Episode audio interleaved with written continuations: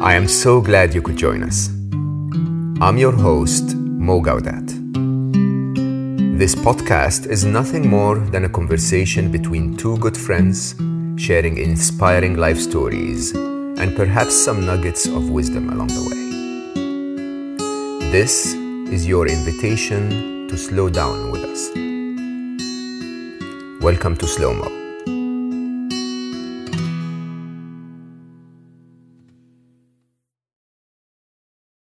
My guest today is Katie Hess. Katie is a flower alchemist, which is such a beautiful title. She's a flower alchemist. She's the author of Flower Revolution and the founder of Lotus Wei.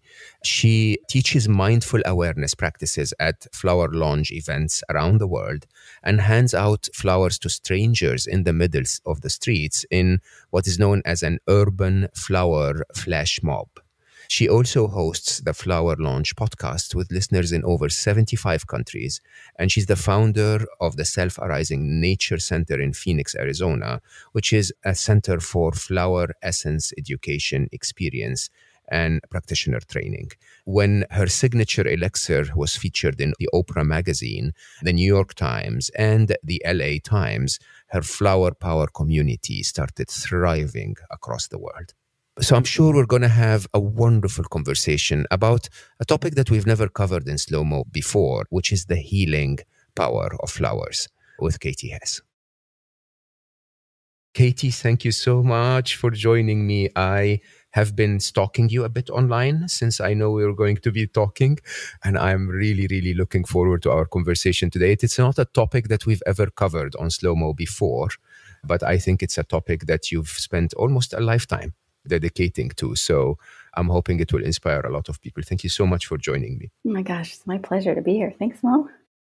So I have to admit, because it's good to admit your ignorance sometimes, that before I knew we were going to meet, my producer Munir, which is an amazing gentleman, said, oh, this is going to be such a sweet conversation.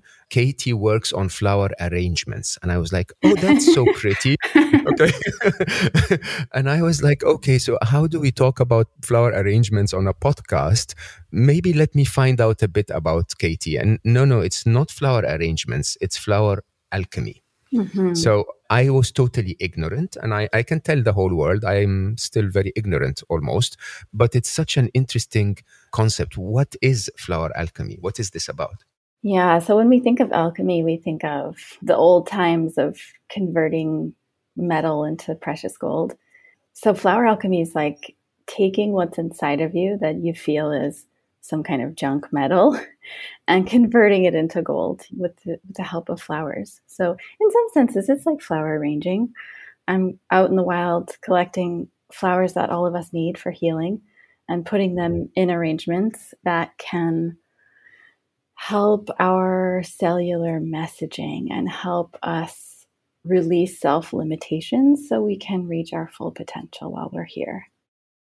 Oh, wow. There were so many mega statements. And to start, that was, it's like, slow down. Hold on. Hold on. So for starters, there is a lot of junk metal inside. So what, what kind of junk metal are you talking about? I mean, is this for stress? Is it for sleep? Is it for finding God? What are we about here? Yeah, so there's a range. I mean, you can start with, damn, I'm living in this modern lifestyle and there's so many invisible waves everywhere and it's overstimulating me and I can't sleep, or my mind is racing at night and I just can't let go. It can start with something like that, where I wake up in the morning and I'm just like, gosh, like a little bit unfulfilled and I wish there was more. Or I feel like I have this sense that there's something else I'm supposed to be doing. It can start there and it can move all the way to, okay, I have identified what my glitch is. I have identified what is holding me back. You know, the root causes, or like the, the one thing that, man, if I could just overcome or transcend that, I would be unstoppable. Oh, so the beauty of this antidote called flower remedies, which is very simple and natural, is that it works with us to help us see what's holding us back, so we can work through it and be bolder, bigger, fiercer, more powerful versions of ourselves. Sounds amazing, right? But sounds a bit, I don't know. I mean, this sounds a little more spiritual, if you ask me, than it is medical. So it's not remedy like in, hey, take an antibiotic. Obviously, it's more remedy as in connect with something that you, you said touches your cellular messaging. What does that mean? So the way that my flower essence teacher would explain it is that we carry in each of our cells not only information about all the way back to when we were born, right? In every single one of our cells, we know that. But that also we can carry information from our family lineage. So up to six to eight generations back in our family, we think, oh, these thoughts that I'm having are unique to me. And in fact, many times we're fooled into believing that the thoughts we have are us. But they are us, and in fact, they're just thoughts.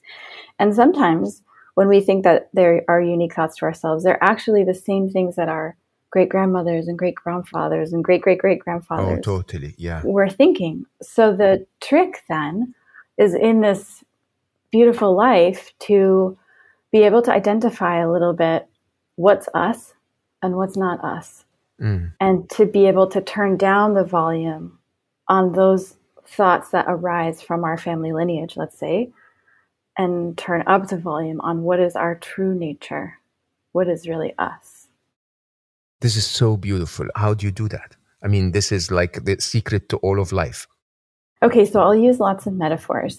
When you go to nature, right? Mm-hmm.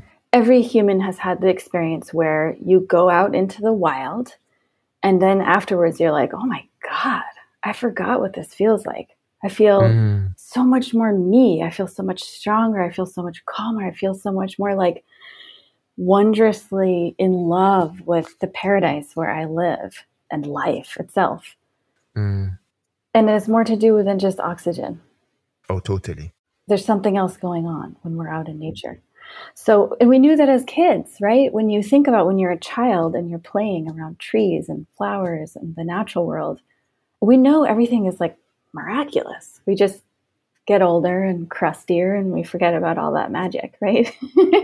mm, absolutely. Okay. So you go out into the wild and imagine that life is a bit like the movie Avatar. Like if you could see with your naked eye all of the floral and botanical Wi-Fi, I'm going to use technology terms so we can try to visualize it, that is occurring in space. I mean, it would be so beautiful to be able to see. We carry around these little boxes in our pockets. And if someone had said, hey, Mo, when you get older, you're going to have this little box in your pocket, and it's going to transmit invisible waves that you can't see. And like a magic carpet, things will ride on these invisible waves from the magic box in your pocket.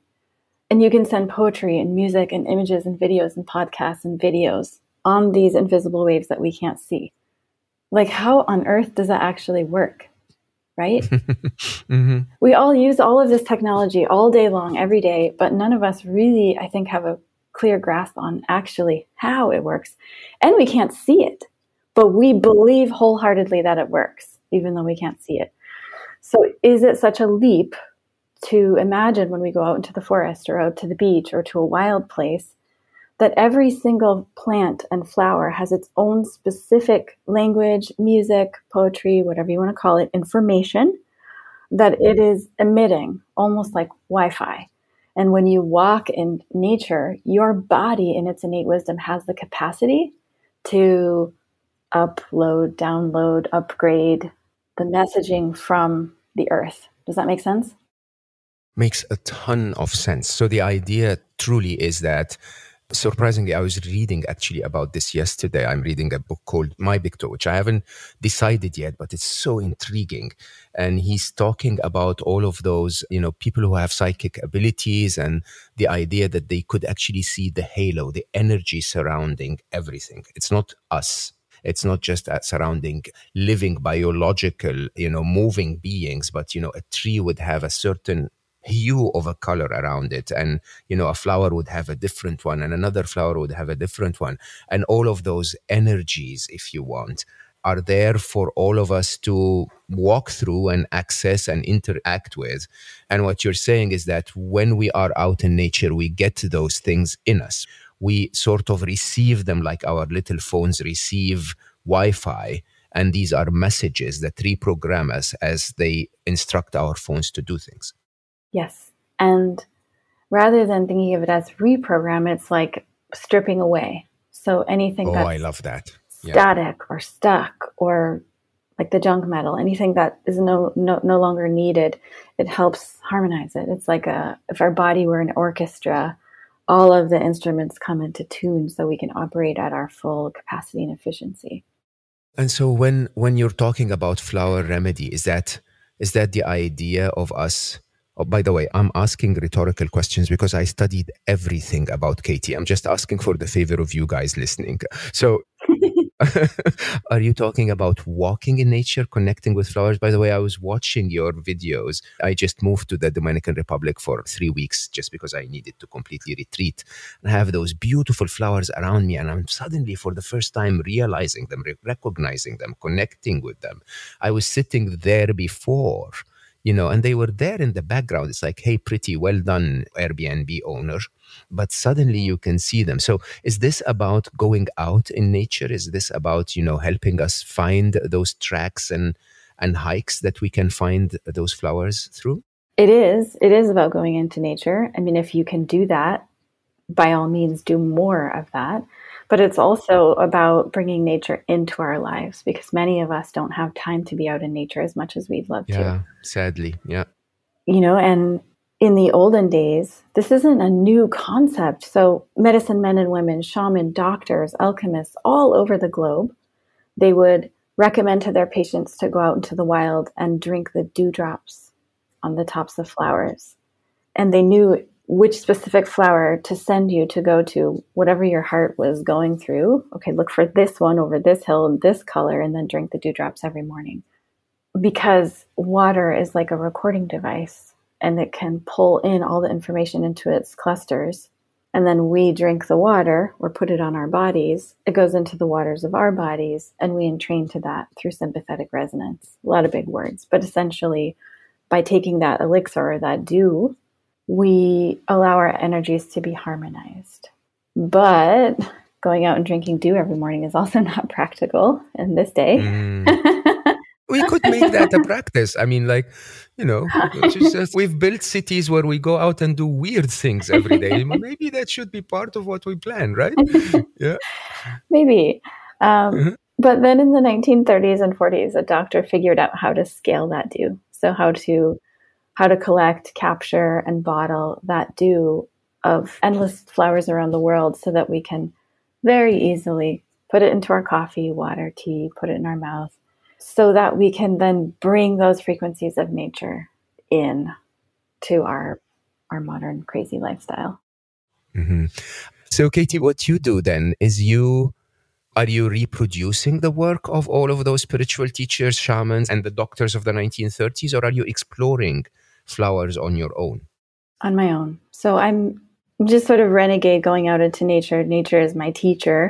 I mean, the earth is my teacher in terms of what do humans really need today? Or at least what do the people mm. that I can touch in my one lifetime, what do they need? And how can I collect what's needed, most needed for today? You know, right, because every year things change. Every decade things change. What we needed oh, in yeah. two thousand fifteen is totally different than what we need in twenty twenty-one. So it's this kind of alive dialogue and communication with the earth as to, you know, what do we as humans need most? And can I find it? And can I bottle it? And can I connect people with that? Or connect all of us. Oh my God. Can I walk behind you while you do this? Sure. Like I, I, I swear I won't talk. So you walk out in nature like the old shamans. You sort of sense and feel what a flower is telling you. And then you try and see if you can bring that back to us. Mm-hmm.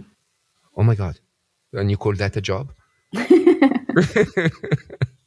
Okay, so give me a few examples. You started the conversation by saying, like, I'm surrounded by all of that noise. Uh, you know, cities are penetrating every cell of my body. I can't sleep. So I, I need to change that messaging into my body. What would be a, a flower remedy for that?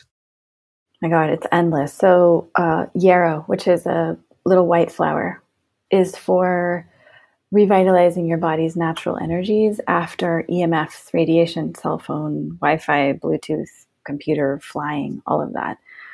Bird of Paradise. I'll just throw out some examples so you can see the range. Bird of Paradise is for when you have a really creative mind, lots of ideas, but hard to turn it off at night. Uh, mm. Passion flower is... Anybody? Yeah. Anybody Passion flowers, what, what are those? Uh, when you're, you've just been going, going, going, going, your R P Ms are too high, but also like you can't just let yourself relax or take a nap or sleep. You're just kind of amped up. Passion flower helps you let go. Pretty much anything you could imagine. Workaholic, any kind of pains of the heart, being abandoned, rejected, brokenhearted, uh, wanting more out of life, being afraid of something. Anything you could imagine that any human could experience, there is a flower for it. Remember when uh, Steve Jobs did those ads of the App Store? There is an app for that. So you're, you're saying there is a flower for that. Again, I mean, let me ask this in a different way, because if you're a gentleman like me and you're, you deal with wonderful ladies in the world in your lifetime, you learn the language of flowers. Like, you know, this flower indicates this kind of love. That flower indicates passion and so on and so forth. This is not what you're saying at all. You're saying the actual essence of a flower, not the way we've sort of branded it, is a certain frequency, a certain energy that gets into our body and literally does work. It's almost like a painkiller, just switches off your nerve receptors somehow. A flower would actually change something biologically in us. Yeah, it's beyond symbolism. It's beyond this flower symbolizes love, for example. It literally is in those clusters of water. It is information, an incredibly pure source that when introduced into your body, it works like acupuncture without the needles. Oh, wow. So for, you know, three to five thousand years in the Eastern culture, acupuncture has been a very revered and well-researched practice. We have all these, you know, meridians and energy roadways, pathways through our body and multiple points that can be like gateways into our energy system. Mm-hmm. Similar practice. The flower remedies are zooming through your meridian system, just like needles would open up energetic pathways in your body. In this case, it's just the life force of plants and flowers. But not as vividly, right? It's not like an immediate effect. Instant.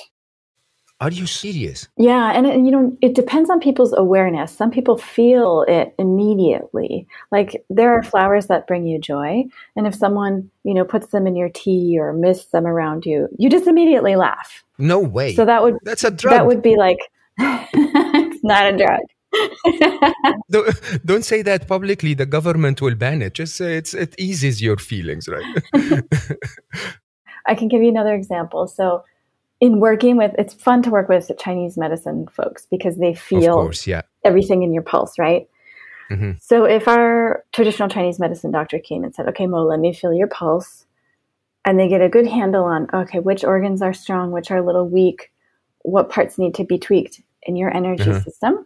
They would then formulate a protocol of where they put what needles in your body, right?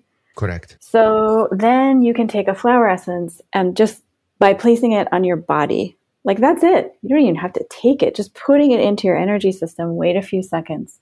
They take your pulse again and everything has changed. It's almost like the first needling protocol that they would do has already been done. Mm. And now they can move to a deeper level, a second, like the second appointment. Does that make sense? Wow. So then when they measure again, you're different. Mm-hmm. Oh, wow. I love that. Tell me, Katie, so I heard you say this twice, once today, actually. You said all of the people I can reach in my lifetime. When you did your TED Talk, you said, so I calculate all of the humans I can work with in my lifetime if I slept very little and just worked, worked, worked, worked, and, and they'd end up being seventy-six thousand people, yeah. Right? Wow, you do your research. I was very intrigued by the topic. And and then you, I mean, for many people, affecting the life of seventy-six thousand people the way you've just described is amazing. But you seem to disregard that as a very small number. Why would that be? I think because I I want to be as powerful as nature. Oh, wow. Okay, guys, this is going to be the slogan. The slogan of this episode is I want to be as powerful as nature. All okay. right. Let me explain. Let me explain. Okay. So the healing powers of Mother Nature are exponential. And I think that's what fascinates me so much. And I believe that that we can tap into that for all of humanity. And this sounds really woo-woo, but let me just explain it in the context of something like forest bathing. Shinrin-joku, this is a, a documented practice in Japan. Mm-hmm. They take it so seriously in Japan that they have certified forty-four national Japanese forests to be worthy of this particular practice. And they've studied it at the Tokyo Medical School. And they've found that if you engage in this practice called forest bathing, which sounds like getting into a bathtub in the trees, but in fact, there's no water involved. It just means bathing in the energy of all the plants and the trees and the flowers. If you go out into the wild for one day, your adrenaline and cortisol plummet, your white blood cells increase for one week. So your stress goes way down, your immune system is boosted, and all of those benefits last in your body for one week. That's already incredible. We would tend to think like, well, it would last for a day, right? It would be an equal exchange. It's never an equal exchange. Mother Nature always gives way more than than we think. Okay, now, Mo, if you spent two full days in the wild, your body will maintain those health benefits for an entire month. Oh, it's exponential. It's exponential. So, I mean, the thought of like talking to people one-on-one and reaching seventy-six thousand people is amazing. But also, could we be more exponential? Is there a way to, it's almost like planting the seed of a particular energy that is set into motion like a wheel.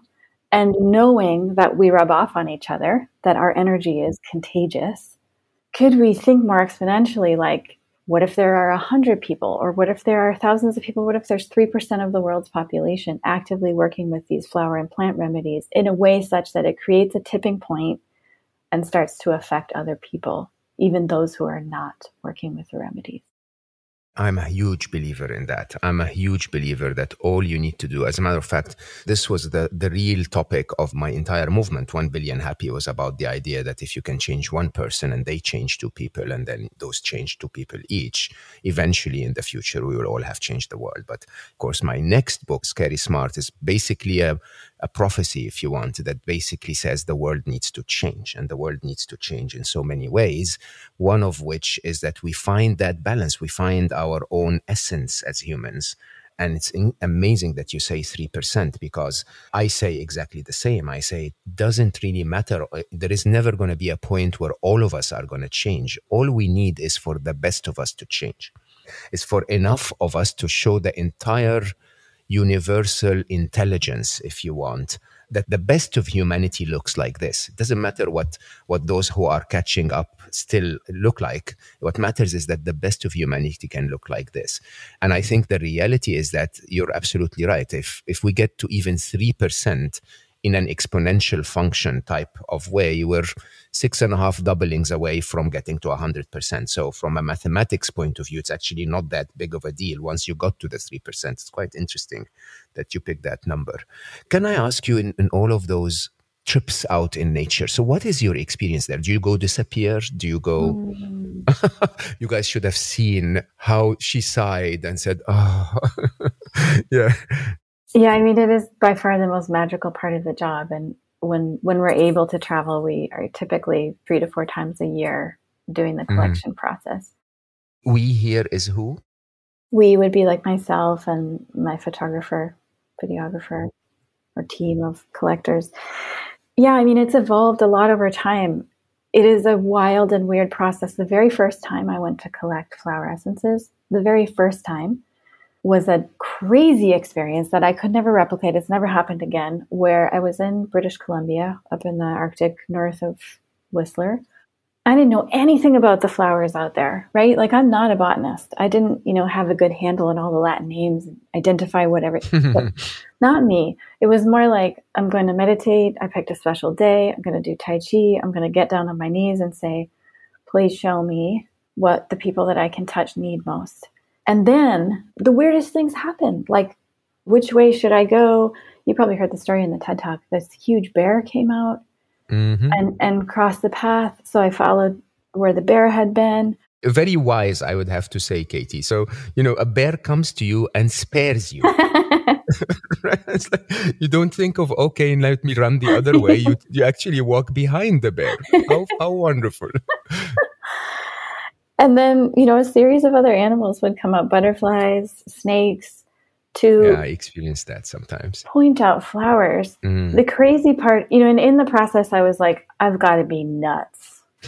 I mean, I've got to be, if I took this seriously, I have to be nuts. But if I, you know, also what's the harm? Why don't I just play and explore? But I can tell you from my experience that those flowers I collected on that trip, because that was quite some time ago, those were the flowers that every person in my community needed the most for the last ten years. So there's something to it. And then, you know, in more recent past, I've been really into orchid hunting, I think because I wanted a challenge, you know, like, could I find this thing that's so hard to find, it's almost endangered? So I would find myself in Iceland or Costa Rica or across the United States looking for hard to find orchids. And that's been another interesting learning, because I realized that you can you can call out to places before you get there. You know, there is, I had read that in Native American cultures and indigenous cultures, before they would create plant remedies, you know, even like herbs, tinctures, teas, they would tell the plants, I have this patient, they have this problem, I need your help with this. Mm. And then in modern day science, they studied that particular process, and they found that when a medicine man or woman would make a request to the plant, within twenty-four to forty-eight hours, the chemical constituents would actually change inside the plant to honor that request. What does that mean? I mean, there is so much we do not understand here. Yeah. Are those beings, are they intelligent? Are they working for us? Are they connected to us? Are we imagining them? Are we changing them? What does that mean? I mean, I could even tell you a story about a gentleman named Cleve Baxter who worked for the C I A. He was the top trainer in the polygraph machine, so the lie detector yeah. machine, right? Mm-hmm. Must have been an odd fellow, because he got curious one night in his office and wanted to hook up the polygraph to his office plants. Did he? Like, okay. What kind of mind, right? I mean, you have all of those. Love is not limited to, you know, I think we are now going into being fluidity. So yes, okay, yes, yes. So he got curious. He hooked them up to the plants and he began to measure their, you know, stress levels and what they would register on the machine. And then he said, oh, I wonder what happened if I took out a match and lit one leaf on fire. And the machine started to freak out. The plant started to freak out, which freaked no him way. out, because he didn't mm-hmm. even get the matches out yet. He just thought about getting out the matches and lighting one leaf on fire. In that moment, he realized, holy shit, these plants are sentient. And not only are they sentient, but they read my thoughts. They read my intentions instantaneously the moment that it arises. That led, like, he did a whole series of really interesting experiences. He even found out that regardless of time or space, your plant can feel what you are feeling. He had an office mate who had his own office plants who went home. It was his birthday. He didn't know they were going to do a surprise birthday celebration. He drove across a few states, several hundred miles, to get to his home. And when he reached the door and they all jumped out and said, surprise! It's a positive stress, right? But regardless, he didn't know what was going to happen. So stress registered in his body. And at that same exact moment, his office mate, Cleve, went to check the polygraph machine of the plant. And the plant was also registering the stress. Freaking out. So things like that help us see that even though they're operating at a different pace, much slower, right? We don't see that plants are moving. If we watch, like, the co-author of the book that I wrote, Louis Schwartzberg, if we look at his work and his time-lapse photography, we see that plants are actually moving and dancing. Mm-hmm. They're just at such a slower rate, so we tend to disregard them. So to answer your question, yes, they are sentient. Yes, they are in service to us. Yes, they feel, they feel us and our intentions. And even I, knowing that intellectually is one thing. But when I'm out in the collection mode, and, like, for example, I was looking for an orchid in southern Minnesota area, super endangered orchid, like about to disappear off the planet. And I thought, how cool would it be to have an essence of that? So if it no longer is here, we still have the medicine of it. Mm. And so for months before I knew I was going to go there, I would say, like, I would do my meditation practice, and in prayer I would say, oh, and by the way, you know, I'm going to throw my energy out to this place. Like, I'm coming. I'm coming in July. If you want me to find you, if you want to be of service to the world, please let me find you quickly. Please help me find you. So I did that every day, every day, every day. Sounds like loopy-doop, right? It's very, I think it's very sweet to believe that. Look, I mean, in my mind, I actually have a very firm belief that there are so many things about life that we don't know. And so I never allow my brain to say, no, that's not possible. I allow my brain to say, oh, that's not scientifically proven, but if I can trust, right? If I can trust your experience as a human that I connected with, then if you tell me it's possible, it is possible. And I think that's, I call it compartment two. It's something I cannot prove for or against. It's something that we need to keep open, as the old days where people didn't believe that the earth was round. They, they just so rigidly said it was flat. And then suddenly you realize, oops, we were all wrong. Sorry, the horizon is a little curved. We take that back after have, having killed a few scientists, but sorry about that, right? So you're out there, you're saying, to the universe or to the orchid itself, please help me find you. I mean, if we already know that underneath the soil mm-hmm. of the earth that we step on, there is a single cell layer of mycelium or mushroom that connects everything from one end of the earth to the other, basically like the Mother Earth's network or internet yeah, of nervous communication. System. Yeah. Then if we say to the earth underneath our feet, it should reach. Okay, so I know it sounds a little far-fetched, but even in my own mind, I was like, wow, just try it. So fast forward a few months, we get to Minnesota. We're going on this huge road trip of Flower Lounge events, going to various cities, and we carved out some time so we could go through Minnesota. And of course, I reached out to all the botanists in that area, like, can you give me a hint where it's growing? No, everybody tight-lipped, closed, slam door, like, endangered species. We don't want you to know where this is. Okay. So no help there. So we just started driving through areas that we thought it might be growing in. And I kid you not, ten minutes, you know, it was like, oh, why don't we go down this road? Oh, let's go down this road. There was one road called Touch the Sky. And I was like, whoa, let's take that road. That sounds amazing. Touch the sky. It just caught my attention, you know. Mm. We drove down the road and I was like, stop the car. I thought, I think I see something in the distance. You know, orchids have a very particular, like, look and shape and energy to them. Mm. So the, the driver stopped the car. I ran out. The photographer ran out. We ran to the place and our jaws dropped. Here's the orchid. Like fifteen minutes into looking. How could this be possible? I mean, there's like fields and fields and fields and fields. We could have driven for weeks looking for this thing. So the sun is about to set. There's like one tiny little cloud up in the sky. It's this beautiful, like, apricot orange skies, you know, clear with this little teeny cloud above us. And we're standing there just staring at this flower. Like, how could we find this so quickly? And the tiny cloud above our heads, the sky is clear except for this tiny little cloud above our heads, rumbles, thunder. Hmm. And in that moment, it was like the land was almost like greeting us, like acknowledging our presence. Like, how? This tiny little cloud above us, you know? And then it rained, like this really gentle plop rain for two minutes. And then that was it. And the full moon rose and the moon was like red in color. And the fireflies all started dancing around. I mean, it was just unbelievably magic. And in that moment in my body, undeniable that there was a direct communication. You know, we felt like our presence was noticed. I love your life. I love your life. And I actually, I again, once again, I say that sometimes when I'm sitting with a guest, even though we're on the internet, there is a certain energy that I hope you will feel uh, in Katie's voice. But if you see her, you know, her face, her body language, I said it at the beginning, every time I watched one of your videos, you're a flower. And as a matter of fact, I don't know if you if you sense this, but you're slightly slower than our pace. Are you slightly slower than our pace as a human? Like, we're we're always rushing in that mad dash that humans rush through, but you seem to be at a slightly different frequency.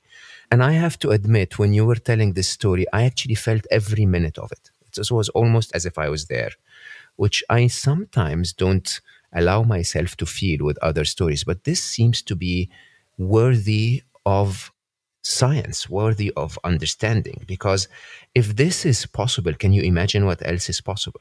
If we can connect to Mother Nature in this way, and I, I know for certain that the generations before us did, can you imagine what we would be capable of as humanity? Yeah, I mean, I think in some ways science has destroyed us. In some ways, right? Because it it started with something really beautiful and pure called curiosity. And then it turned into something very deductive, very about separation versus interconnectedness. And if we could get back to interconnectedness and curiosity and wonder, we may find that actually many of the answers to understanding how things work are actually within us, that we have much more grasp on what's happening around us through our own personal experience and intuition than having someone from an external world with a white coat or a lab coat dissecting and deducting into tiny pieces and trying to understand that way. I totally agree. I, you know, it's almost like we're carrying heavy loads ten stories high when we could simply not even be in an elevator. We could be transported, teleported to where we need to be if we found another path. But science is very rigid in terms of it only exists if it's measurable. And I think that's really, you know, where we get limited. If not every human can regenerate an experience like yours, then in the eyes of science, it's not to be reproducible in a scientific way, so I can't study it.